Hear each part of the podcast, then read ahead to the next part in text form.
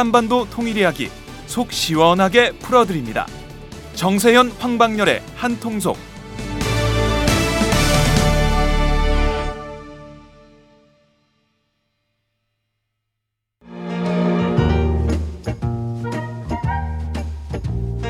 여러분은 지금 행복하신가요? 그렇다면 우리 사회도 행복할까요? 나는 그럭저럭 행복하다고 말할 수 있을 것 같은데 두 번째 질문에도 자신있게 네라고 말할 수 있을까요? 무엇이 나뿐만 아니라 우리까지 행복하게 만들까요? 우리도 행복할 수 있을까는 오연우 오마이뉴스 대표 기자가 행복지수 1위 국가 덴마크를 심층 취재해 그들이 행복한 이유를 분석한 책입니다. 오연호 기자가 들려주는 생생한 사례와 깊이 있는 통찰. 이 책은 모두가 행복한 세상을 만들기 위해 우리가 무엇을 해야 할지를 제시해 줍니다. 오마이북이 만든 책, 우리도 행복할 수 있을까?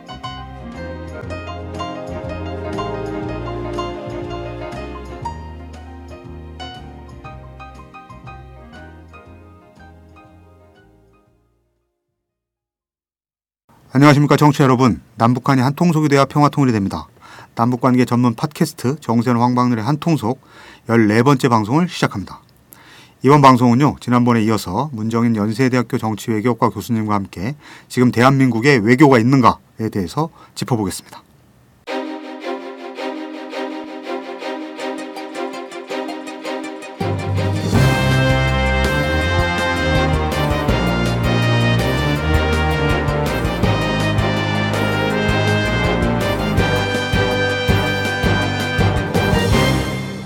정세현 황방열의 한통속 지금 한반도는 자 이제 한일 관계 좀 보겠습니다. 지난 22일 날 이제 서울에서 한중일 외교장관 열렸는데 회의가 열렸는데 삼국에게 모두 편리한 가장 빠른 시기에 삼국 정상회의가 개최될 수 있도록 노력해 나가기로 했다. 노력해 나가기로 했다. 이게 오랫동안 이런 경험이 있으시니까 이게 기자들이 그때 기사 쓰면서 좀 헷갈려 했는데 약간 고민도 하고 그러는데 이걸 어떻게 해석해야 됩니까? 이게 레토릭인가요? 이게 실 내용이 있는 건가요? 이런 문구가 나온 거는 아, 두개 다죠. 두 개 다죠. 두 개 다라고 이거 너무 아니 그러니까 무슨 얘기냐면은 기본적으로 한중일 삼국이 사실상 정상회담을 해야 된다는 내적 필연성은 다 인정해요. 네, 그렇죠. 근데 하는데 네. 지금 정상 간에 그렇게 개인적인 관계가 형성되지 않았기 때문에 어, 어려움이 있고 하니까 하기로 되어 있다. 북에서 잘 쓰는 표현인데 네. 하기로 되어 있다. 하기로 돼 있다. 그런데 하기로 돼 있다는 결정론적 요소가 있어도 더 강한 표현이에요. 그런데 그 정도 워딩을 잡, 잡음으로써 네. 결국 다 자기 나름대로 일단 그 어떤 그 유연성을 두고 싶어 하는 건데요. 그러나 이번에 아베가 싱가포르에서 우리 박근혜 대통령 찾아와서 하여간 하- 그 한미 삼국 외상 저 외무장관 한 거에 대해서 협조해서 고맙다라고 하는 의사 표명도 있고 했으니까 이제 중국이 변수일 거예요. 그 시진핑 주석만 아니 이제 거기 오는 건 리커창 총리가 오겠지만은 중국 지도부에서 결국 화끈한 결정을 내리면은 삼국 정상회담은 뭐 가능성이 좀 있다고 봐요. 왜냐하면 이게 한국이 개최국이란 말이에요. 재작년 5월에 한, 한국에서 하기로 됐던 게 지금 연장이 된 거니까 우리 입장으로서 좀 책임이 있죠. 그래서 우리가 의장국이니까 우리가 의장국 할 때 계속 못해서 이게 판이 깨졌다. 그럼 박근혜 대통령도 이러한 외교적 책임에서 벗어나기는 어려우니까 우리가 노력해서 아무리 역사적 문제 있고 하더라도 한중일 삼국 정상이 우선 한 자리에 모여서 공동의 관심사를 논의할 필요는 있겠죠. 근데 이제 그게 한중일 정상회담이 어, 성공리에 이루어지 성공리에 개최가 되고 또 성과 결과 좋은 좋은 결과가 나올 수 있으려면 어, 지금 기본적으로 일본이 뭐 과거상 문제라든지 이런 데 대해서 입, 저, 확실하게 입장을 정리하고 어, 그러고 나와야 됩니다. 이게 뭐 회담을 위한 회담은 진짜 안 한다는 게 박근혜 대통령의 기본 철학 아니에요. 남북 대화도 회담을 위한 회담은 안 하겠다는 거니까. 그러니까 정상회담도 그렇게 해서 그냥 좋은 게 좋은 거니까 이번에 그렇게 해서 외무장관들끼리 합의를 해서 어, 만나게 되면은 이제 뭐 만납시다 하는 정도로 뭐 답을 한 것 같은데 그러려면 일본이 우리 정부는 그렇게 무슨 뭐 그 준비를 위해서 자세를 바꾸거나 정책을 바꿔야 될 일은 없을 것 같아요. 일본이 잘해야 돼. 일본이 잘하려면 외무장관 회담에서 일본한테 확실하게 메시지를 줘야 됩니다. 그냥 주, 저 두루뭉실하게 무슨 뭐 그냥 그 잘해보자 하는 식으로만 얘기를 해가지고는 또 어, 끝나고 나서 앙금만 생기니까 외무장관들이 그걸 잘해야 돼요. 근데 이게 그럼 관건적 요소는요. 4월 29일 날 아베가 워싱턴 가서 그 미의회 상하 네. 양원 합동 연설을 하는데 그 내용이 상당히 중요할 거예요. 근데 얼마 전에 표현한 것처럼 그저 워싱턴 포스트 인터뷰한 것처럼 human trafficking을 인신매매. 그 인신매매라고 하는 그런 시각에서 위안부 보는 이 그런 발언을 하고 통절하게 사죄 안 되면 대한민국 국민 중국 분들은 그 수용 안 할 거예요. 그러니까 이게 4월 29일 날 워싱턴 연설이라고 하는 게 한중일 삼국 정상회담이라든가 일중 한일 관계를 결정시키는 결정적 변수가 될 거예요. 중요한 관전 포인트지.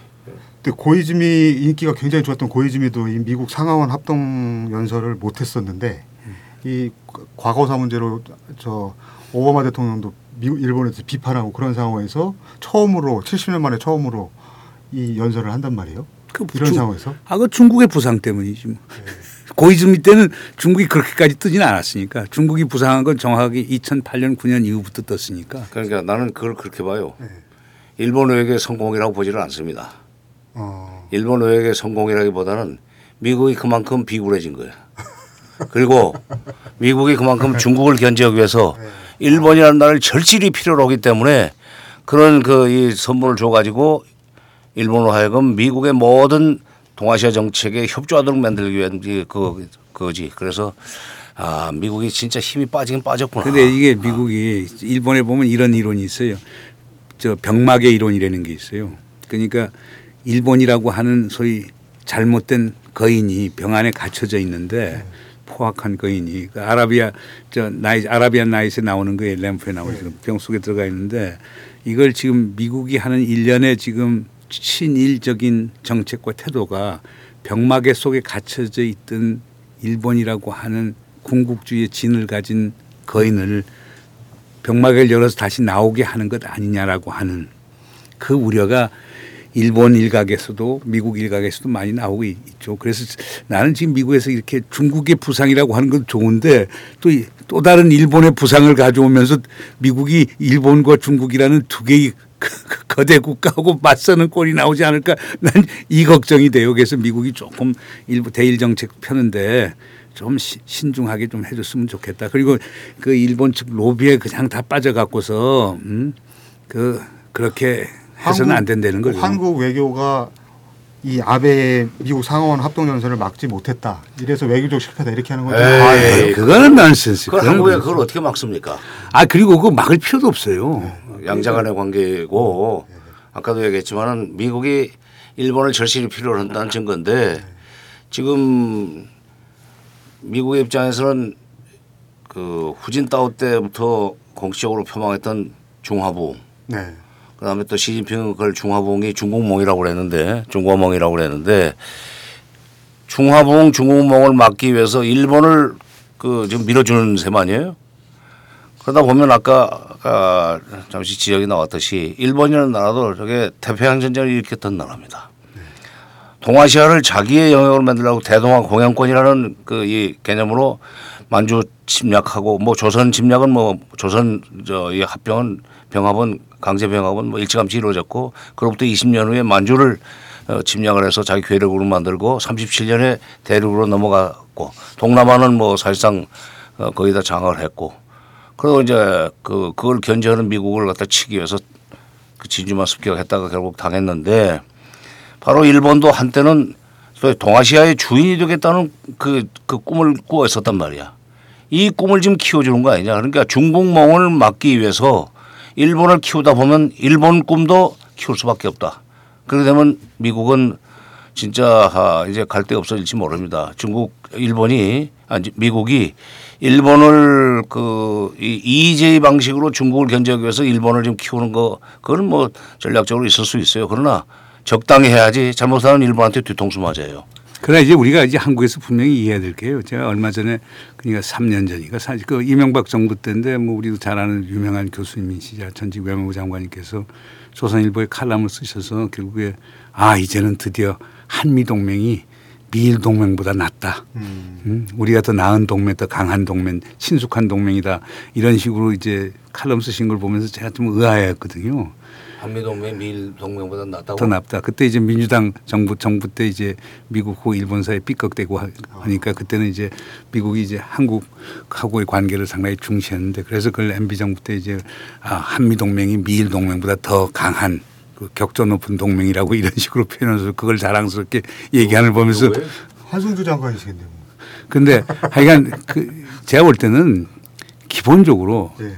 그 2차 대전 이후 지금까지 역사를 보면요. 그 미국은 항상 일본 편을 들었지 한국 편을 든 적이 없고 한국에 와 있던 미국의 외교관은 전부 다 국화파 일본파. Japan school 소속된 사람이었고 그러니까 우리 분단도 마찬가지예요. 소, 소련이 홋카이도 포함해서 일본 북방 치고 들어올까 봐서 아예 못 들어오게끔 38선 이북 소련한테 넘겨준 게 미국이었고 그렇잖아요. 디네 디네치슨 선언해갖고 5천년 1950년 1월 22일 날 그, 그 도- 극동 방어 라인을 오키나와 쪽으로 내리는 것도 일본을 지키기 위해서 결국 한 거고 그리고 전통적으로 한미 동맹이라고 하는 기본 측은 일본에 대한 공산권의 침공을 막기 하는 그러니까 한미 동맹이라고 하는 게 어떻게 엄격한 의미에서는 한국의 보호를 위해서라기보다는 일본을 지키기 위한 하나의 최전방 개념으로 이해를 해왔기 때문에요. 그게 그건 이해해야 될 거예요. 그러니까 기본적으로 우리가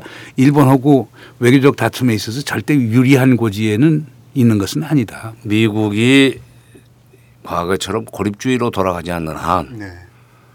그리고 태평양을 자기의 바다로 계속 가지고 있으려고 하는 한 지정학적 위치 때문에 한국은 미국에게 있어서 한국은 미국에 있어서 일본을 따라갈 수 없습니다 위치. 그러니까 한일 동맹, 한미 동맹이 뭐 일본, 미일 동맹을 뭐 앞섰다. 그거는 그건 착각 중에 착각이에요. 전략적 가치가 다른데. 제가 다음 얘기로 미국이 아베의 상하원 합동 연설을 통해 한국한테 무슨 얘기를 하고 싶은 걸까요? 이런 얘기를 하려고 그랬는데 이미 답이 다 된 것 같습니다. 그다음에 이제 남북 관계는 이 외교라고 뭐 넣을 수는 없습니다만 뭐 남북 관계를 좀 보면 가뜩이나 이제 남북 관계가 완전히 이제 엉망인 상황인데요. 근데 대북 전단 문제, 그다음 개성공단 인근 문제도 이제 코앞에 다가와 있고 이런 상황에서 남한 국적자 두 명 체포 사건이 이제 터, 터졌습니다. 저번에 잠깐 장관님하고 그 얘기 통화한 적은 있었는데 장관님 이번 사건을 좀 어떻게 어떤 맥락에서 이해를 해야 될까요? 뭐 간첩 사건, 예. 간첩 사건. 네. 어 글쎄 지금 이미 작년 그 하반기 뭐 작년 말쯤 해서 체포가 된 것 같은데 그, 그런 것 같습니다. 지금 석달 가량을 끌고 이제 지금 그걸 공개한 걸로 봐서는 네. 타이밍을 좀 계산하지 않았나 생각이 듭니다. 그러면 어떤 타이밍이냐? 어, 지금 이제 전단 문제도 있고 또 개성공단 문제도 있고 이런 이렇게 남북 간에 지금 풀어야 될 문제들이 있잖아요. 이런 거를 어, 푸는 데 있어서 일종의 압박 카드로 저걸 좀 들고 나오지 않았나 하는 생각을 해봅니다. 그러니까 어, 물론 뭐 그냥 돌려보내지는 않을 거예요. 이쪽에서 어, 우리 국, 그러니까 송환을 요청했다는 게 우리 국민이라는 것을 이제 확인해 주는 의미가 있는데 그런다고 돌려보낼 사람들은 아니지만은 재작년인가 그 선교사 한 번 또 김 2010 2013년 10월부터 아, 김정욱 글쎄, 선교사 예, 글쎄 세 사람 돌려보내라고 했는데 그렇게 해서 돌려보내지는 않겠지만은 이 시점에 그걸 들고 터트렸다는 것은 아까 얘기한 전남 문제라든지 그 개성공단 인근 문제와 관련해서 협상을 하는 데서 자기들이 좀 협상의 우위를 우위를 점하기 위한 어, 이 카드로서 던지지 않았나 생각이 들어요. 이제 그게 잘 안 풀리면은 남북한은 그것 때문에 더 이제 경색되는 음, 상황으로 가겠죠. 근데 또, 또 본질적인 문제가 있다고 봐요. 예. 그냥 금년도 김정은 신년사를 보면요. 이런 표현이 있거든요. 우리 아, 북의 사회주의 체제가 남의 체제보다 훨씬 우월하다고 생각하지만은 우리 체제를 남에 강요하지는 않는다. 그렇죠. 남도 우리에게 남의 체제를 강조하지 말라라고 하는 네, 표현인데 강요하지 말라. 강, 강요하지 말라는 표현인데 네. 이런 것들이 뭐고 최근에 쭉 상황을 보면은 전에는 그- 그러니까 북한 조선노동당 규약 서문을 보면은 소위 적화 통일, 통일 전선 전략이라는 게 기본 전략이었거든요.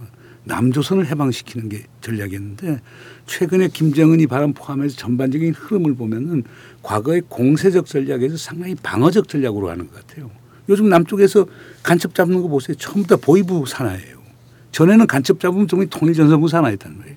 남조선 침투해갖고 여기 지하당 조직 만들어갖고 또 일단 일단 유사시에 동요하게 만들고 이렇게 혁명 역량을 소위 남 쟤네들 쓰게 하면 남조선의 혁명 역량을 강화하는 걸로 나왔는데 나왔는데요. 최근에 패턴 보면은 어떻게 보면 자기들 쪽으로 우리가 침투해서 와해 하지 못하게 만드느냐 이렇게 지금 거기에 전력을 가하는 거거든요. 지금 체제 옹위를 하는 거. 그래서 상당히 과거의 공세적인 전략에 지금 상당히 수세적인 전략으로 바꿨다고 보는데 네. 지금 그거에 대한 메시지를 계속 주는 걸 거예요. 그래서 과거에 그 우리 국정원에서 이제 우리 뭐 변경 중심으로 해서 이제 대북 침투 와해 공작을 우리가 많이 한다고 우리 정부에서 사실상 뭐 선전도 직간접적으로 이제 한 바도 있고 했지만은 지금 그거에 대한 메시지도 이- 있는 것 아닌가. 그러니까 지금 교수님 말씀은 이 사람들 두 사람이 김, 김국기, 최춘길 이 두 사람이 밝힌 내용들이 북한에 대한 모략이라든가 뭐 이런 활동을 했다라고 이제 자백을 했는데 그 말을 했는데 이제 그런 내용으로 보면 그게 결국에 북에서 주장하는 네. 남이 북에 대한 침투 와해 공작을 공세적으로 해오고 있다라고 하는 그 증거를 보여준 거란 말이에요. 그러니까 그런 점에서 이거는 참 이게 어려운 문제예요. 그러니까 저렇게 보면 아까 저 장관님 말씀하신 대로 어떤 협상의 카드로 사용하는 것도 있지만은 기본적으로 남쪽 보고 북에 이제 침투 해서 우리 와해 공작하려고 하지 말고 뭐 기독교 이름 해서 계속 선교한다고 하면서 그 빌미 잡고서 북 체제를 흔들려고 하지 말라라고 하는 메시지인데 이걸 우리 정부가 어떻게 이제 해석할지 그리고 또 대내적으로 네. 그런 사람들한테 북한 주민들이 포섭되지 말라는 그런 메시지도. 메시지도 아, 있죠. 예, 그게 있는데 하여튼 이게 좋은 조짐은 아니에요. 그렇죠. 뭐 그걸 협상 카드로 쓰건 어, 북한이 무슨 뭐 어, 방어적으로 됐다 그런 것은 오래전 일이니까 그러니까 흡수 통일이라는 단어에 대해서 그렇게 그냥 신경질적인 반응을 보이는 것도 그게 기본적으로 저쪽이 방어적인 방어적으로 됐다는 얘기입니다. 저쪽이 공세적이면은 그까짓 거뭐 안 쓰죠. 그렇죠. 안 쓰죠. 그러니까 그런 점에서 이- 이번 사건을 잘 그 마무리를 하면 좋을 텐데 지금 그 첫 단추는 역시 전단 문제예요. 전단 문제를 해결하고 남북 당국간 회담을 열어서 개성공단 임금 문제도 풀어나가고 그다음에 그, 차- 그, 그, 그 자리에서 아 이거 그좀 적당히 추방 형식으로 해서 어, 내보내 내보내란 말이야. 그게 그러려고 하면 이제 우리 앞으로 공세적으로는 안 하겠다. 하는 남쪽이 남쪽이 예.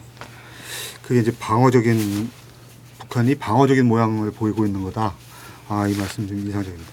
아니 일부러 그런 건 아니고 예. 일부러 그런 건 아니고 결국 지금 방어적으로 갈 수밖에 없다는 이제 그런 상황이 전체적인 어, 상황이 그렇죠. 그렇다는 증거를 하는 거죠. 알겠습니다.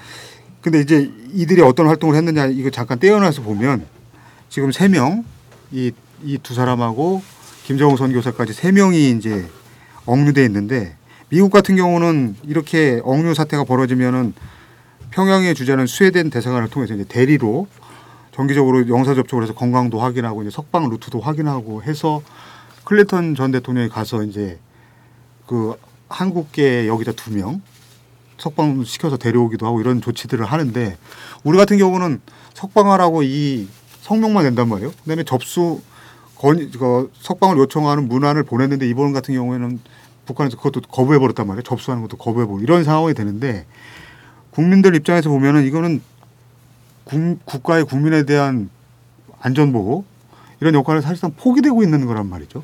근데 그런 걸 풀려고 하면은 네. 북한에 대해서 공식 접촉만 있어서는 안 되고 음, 음, 네. 비공식 마크 접촉 채널이 존속 존재해야 되거든요. 그게 없다는 걸 보여주는 거죠. 아 그러니까 지난 MB 정부 5년 동안 국정원이 하는 게 결국에 대북 전략국 없애버렸고요. 북한하고 소위 비공식 접촉하는 거 사실상 국정원이 거의 안 했거든요. 국정원이 했던 건 때려잡자 공산당이었고 그 북한 어떻게 하면 빨리 침투해서 와해시켜서 체제 전복시킬까 그래서 흡수통일하고 급변 사태 만드는가 이거에만 국- 국정원이 관심이 있었단 말입니다. 그러니까 이부가 애들이 또 국정원을 아주 적으로 생각했던 건데 저는 뭐 모르겠어요. 최근 상황이 그때 이명박 정부에 오세훈 씨가 있었을 때 아니 오, 오 원세훈. 아, 원세훈 씨가 있었을 때 국정원의 성격에서 지금 아 박근혜 정부 들어와서 특히 이병기 원장이 있었을 때 국정원이 성격이 바뀌었는지 안 바뀌었는지는 모르겠지만은 과거는 이런 거 있으면 통일부가 하는 건 아니거든요. 국정원에서 마쿠 접촉해서 이렇게 하는 거고 아니면은 물밑 접촉 같은 걸 통해서 그러니까 옛날 같은 거뭐 평화자동차 박 사장 같은 사람도 그 역할 많이 했지만은 박상권 사장. 예, 그러니까 우리 정부 당국자가 아닌 민간인들이 여러 경로를 통해서 저쪽에 다리도 놓고 또 메시지도 전달하면서 풀 수가 있어야 되는데 지금 정부 들어와서는 뭐 비공식 마쿠 접촉도 못 한다. 물밑 접촉도 안 된다. 그다음에 뭐 허가도 안 해준다. 방북 허가도 안 해준다. 그러니까 정부가 당국자인데 당국자는 이북에서 노하면 끝인데 그래서 우리 그 대북 접촉의 경직성 때문에 이 문제를 풀기가 상당히 힘들다. 그 결국에 왜 북측하고 비공식 마크 접촉을 해야 되느냐면 이런 사태가 발생했을 때 우리 국민의 안전을 위해서라도 유지해야 되는 건데 그렇지 못한다는 게 상당히 아쉬운 일이죠. 미국 국적 따려고 하는 거 그렇게 욕할 것도 아니다 이런 생각도 그렇다고 그 미국 절 따겠어요. 아니 저희 애 저희 애는 그렇게 얘기하더라고 저한테. 아니 어? 왜 미국 그렇게 사람 같으면은- 미국 적 미국 국적 따가지고 폐양 들어간대? 아니 지금 구해놓는데 더 적극적이지 않냐. 중학생 딸이 그런 얘기를 하더라고요. 그러니까 안타까운 일이에요. 그 그러니까 오바가 아닌 걸로 그렇게. 과한 말로 안 들리는 근데 게 남북 사실이거든요. 간에는 뭐 이런 일이 안 생기도록 미리 사전에 예방을 하는 것이 능사지. 예, 또 실제로 그렇게 억류된 사람을 가서 데려온 적도 없습니다. 우리나라 같은 경우 남저 대한민국 같은 경우 아니 그래도 남북이 사이가 좋으면 다 풀 수가 있어요. 아니, 그건 뭐볼 수 있지. 아, 그냥 근데 이제 문제는 슬그머니 사- 보내는데 사이가 나쁘면은 아주 어렵죠. 오만 가지 없는 죄 다 만들어서 씌워 놓을 텐데요. 근데 이제 종합적으로 좀 살펴보니까 여러 가지 뭐 여러 가지 이게 욕하려고 막 끄집어낸 건 아니고 이런 상황에서 많은 게 나오 많은 문제점들이 제기되는데 아주 역설적으로도 박근혜 대통령의 지지도를 현재까지 떠받드는 분야가 이 외교 안보라고 하는데 실제로 들여다보면 굉장히 많은 문제점들이 있거든요. 얼마 전에 조선일보 그 강천석 주필 칼럼에서도 이 정부 외교의 기본 설계자가 도대체 누구냐? 김관진 장관은 원래 이- 이명박 정부 마지막 국방장관인데 국방장관을 새로 못 뽑으니까 과거 사람 데려다가 국방장관을 그대로 시켰는데 이 사람이 하다 보니까 어, 완보실장 돼서 이 외교안보 책임자가 총책임자가 돼 있는데 이 사람이 설계자는 아니다. 도대체 누구냐? 이게 엉망인 상황에서 우리 외교안보가 왜 이런 상황이 됐다 이렇게 간단하게 한 말씀만 정리하면 어떻습니까? 뭐 윤병수 장관이 있죠. 윤병수 장관이 선거 때부터 쭉 관여했었고 기본 설계했고 뭐 동북아 평화협력 구상부터 시작해서 한반도 신뢰 프로세스 참여를 했죠. 근데 저는 제가 볼 때는 박근혜 정부의 외교안보 구상 자체가 저는 문제가 있다고 음. 보지는 않고요. 문제는 그걸 잘 그 소위 신트사이즈 통합시켜서 실행하는 데 문제점이 있는 거거든요. 그러니까 지금 저는 박근혜 정부의 외교안보 구상이라는 건 좋은 아이디어들을 많이 널려놓았는데 한반도 신뢰 프로세스라든가 동북아 평화협력 구상이라든가 이런 것들 아, 그런 거 얼마나 좋은 겁니까? 뭐 유라시아 구상부터 신실크로스 구상 다 좋은 것들인데 뭐 중진국 외교 구상 다 좋은 건데 아 이걸 엮어 엮어야 될 거 아닙니까? 아, 그 구슬이 서말이라도 꿰어야 보배 보- 보배지 않습니까? 그러니까 이걸 잘 엮어서 실질적인 결과가 나와야 국민의 피로감이 없어지는데 그렇지 못하다는 데 문제점이 있죠. 그 다음에 다른 하나는 이런 좋은 거 제시해 놓고 하는 건 또 완전히 또 정반대로 가는 게 있으니까 그게 아쉬운 거죠. 그 의지는 있는데 능력이 안 된다 이런 말씀. 아, 근데 그렇게까지 제가 표현하지 않겠습니다. 그건 장관님 답변해 주십시오. 그러니까 남북 관계와 그 한미 관계, 남북 관계와 한중 관계, 남북 관계, 한일 관계 이걸 전부 이렇게 종합적으로 연결을 시켜가면서 풀어나가야 되는데 네. 지금 아무것도 좀 안 되는 이유가 남북 관계를 꽉 막아놓기 때문에 그래요. 남북 관계가 돌아가기 시작하면은 한미 관계도 한미 관계에서도 우리가 굉장히 미국에 대해서 발언권을 갖게 됩니다. 한중 관계에서도 말할 것도 없고. 근데 그거를 종합적으로 지휘하는 사람이 없는 것 같아요. 그러니까 그거는 그야말로 하루하루 이 동북아 상황 또는 동북아 상황이 동북아 상황 그 자체로만 돌아가지를 않고 미국이라는 나라가 또 저 유럽까지도 다 관리를 하니까 또 유럽 쪽에서 미국 러시아 사이의 관계는 어떻게 되는지 거기서 힘이 빠지면 이쪽에 또 어, 여기서도 힘이 빠지게 돼 있거든. 거기가 복잡해지면 여기 그냥 또 대충 풀어놓게 돼 있고 이런 걸 봐가면서 타이밍을 잡아가지고 이때는 우리가 이걸 치고 나가야 되고 이때는 우리가 이쪽으로 나가야 되고 하는 그런 소위 구상을 하는 사람이 있어야 돼요. 그러려면 그거는 솔직히 나 김관진 그 이 안보실장하고는 개인적으로는 가까운 사이입니다. 아?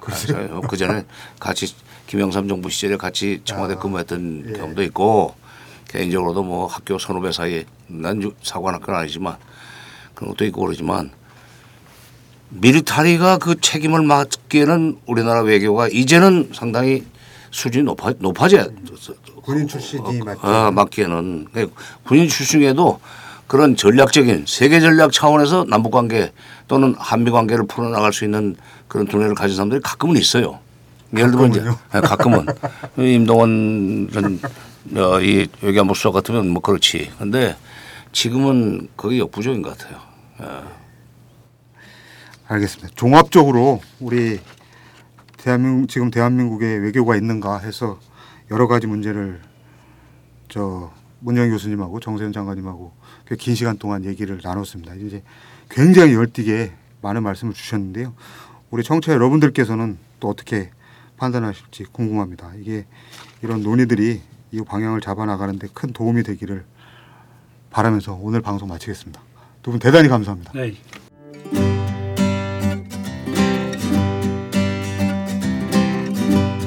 우리나라에 가동 중인 핵발전소 숫자가 23개라는 사실을 알고 계신가요? 후쿠시마 사고 이후 핵발전의 위험성을 깨달았지만 우리에게 다른 대안은 있는 걸까요? 방사능은 관리만 잘하면 과연 안전할까요? 탈바꿈은 방사능이란 무엇인지, 탈핵을 위해 우리가 실천해야 할 일들이 무엇인지를 쉽고 정확하게 알려줍니다. 오마이북 신간 탈바꿈